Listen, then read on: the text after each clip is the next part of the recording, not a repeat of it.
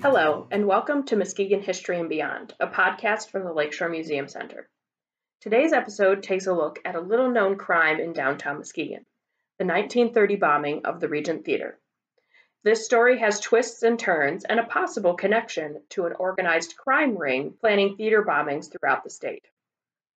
Our story begins in the early hours of March 17, 1930.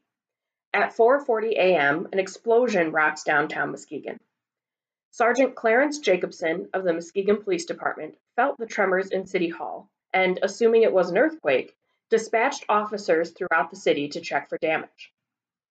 Dr. Roy H. Holmes, who resided in an apartment near the Regent Theater, also assumed the shaking was an earthquake, so he went outside. It was then that he saw smoke coming from the Regent Theater and phoned police to tell them what he saw. Upon arriving to the theater, police and firefighters found a building full of smoke, dust, and acrid fumes. There was no fire, as the initial explosion had burst several water pipes throughout the theater. Using flashlights, they discovered that an explosive device had been placed near the sound reproducing equipment on the right center side of the stage. Damage was extensive to the building. Wasserman's flower shop occupied the front store area of the building, and all of the glass was blown out of their windows onto the sidewalk in front. There were cracks in the plaster throughout the building.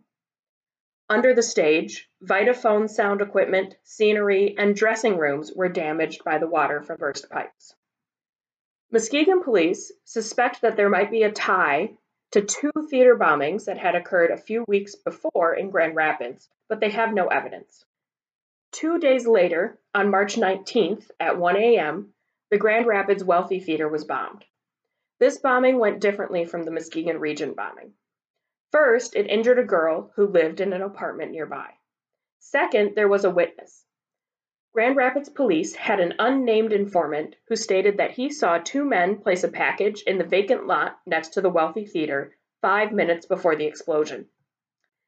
The informant was able to give police a description of the men, the vehicle, and the license plate. Michigan State Police later stopped this vehicle with the two men inside. A search of the car found dynamite and a detonator for a future bomb in their trunk. The two men, 38 year old Roe Lawton and 26 year old Frank Chamberlain, were quickly arrested and charged with the Wealthy Theater bombing. Eventually, Lawton and Chamberlain both confessed to this bombing, but denied any involvement in the Regent Theater or the other two Grand Rapids theater bombings. The investigation led police to a farm owned by Malcolm Roselle, a former theater projectionist. In an old chicken coop on his farm, police discovered 200 sticks of dynamite that Lawton and Chamberlain had stored there with Roselle's permission. Roselle told police that the two men came to get some of the dynamite on March 18th, a few hours before the wealthy theater bombing. Both Lawton and Chamberlain were found guilty and sentenced on March 27, 1930, for the Wealthy Theater bombing. Lawton received 25 years in prison and Chamberlain got 20. During the weeks of the Wealthy Theater investigation and trial, the Regent Theater case went unsolved. With a lack of confession, little evidence, and the dynamite being gathered the day after the Regent bombing, there was nothing to connect Lawton and Chamberlain to the Regent Theater case. On April 4, 1930, Muskegon police finally received a tip on the Regent Theater case. A young 20 year old Grand Rapids man, Ray Ruxman, told police that he drove Lawton and Chamberlain to Muskegon the night of the Regent Theater bombing. This led police to charge Lawton and Chamberlain with the bombing, and a conspiracy charge was given to Ruxman. Chamberlain tells police that he wasn't involved in the Regent bombing, he waited in the car. It was Lawton and another man who placed the explosive in the theater. After being questioned further by police, both Lawton and Chamberlain told the whole story, even admitting their own roles in the crime. These confessions opened up a whole conspiracy that went far beyond Lawton, Chamberlain, and Ruxman. You see, as movie technology advanced, less skilled projectionists were able to be hired at theaters. This led to labor disputes across the country between theaters and projectionist unions. Throughout the 1920s, incidents linked to the projectionist unions were disrupting theaters across the United States. It started out with stink bombs and other nuisance pranks before actual explosives were implemented. Both Lawton and Chamberlain were members of local projectionist unions.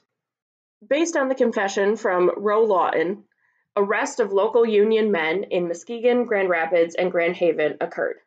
These arrests included three men from the Grand Rapids Projectionist Union President Adam Pruss, business agent Donald Clark, and financial secretary William Bouck. According to Lawton, Clark gave him money to hire a gangster to do the February bombings in Grand Rapids. All three of the Grand Rapids Projectionist Union men were found not guilty. This not guilty verdict also meant that the Grand Rapids Projectionist Union itself was cleared of any connection to these bombings. Bart Denman, the former business manager of the Muskegon Picture Operators Union and projectionist at the Grand Theater in Grand Haven, was acquitted in November of 1930. Lawton said Denman knew about the bombing ahead of time. Denman said that he was approached after the Regent bombing by Lawton and Chamberlain. Denman said the two men were drunk and expected money from the Muskegon Union for their work. The gangster that Lawton hired to do the bombings was Lee Blue from Detroit. He was arrested and was found guilty of those two theater bombings in February of 1930 in Grand Rapids. Lee Blue was sentenced to 25 years in prison. For his role, Ray Ruxman was sentenced to five years in prison, but was paroled after one. In 1932, Frank Chamberlain was granted clemency for his minor role in the bombings, since he was never identified as having placed any of the explosives. He was just at the scene and was involved in the planning. So he was then paroled from prison. In 1934, Lee Blue had his sentence commuted from 25 years to seven, making him eligible for parole in 1937. Unfortunately, I could not find in the record whether or not he was paroled that year or if he was in prison for longer.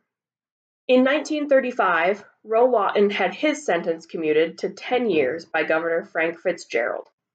The commutation came after a recommendation by Judge Verdier, who originally oversaw the cases.